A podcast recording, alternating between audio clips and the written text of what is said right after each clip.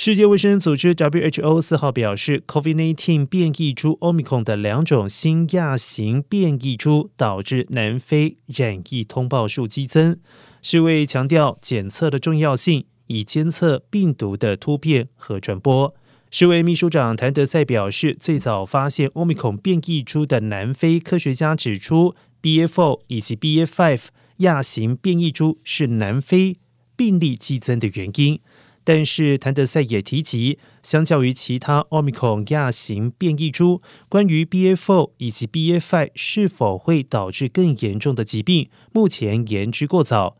而初步的数据显示，施打疫苗仍然可以防止重症还有死亡。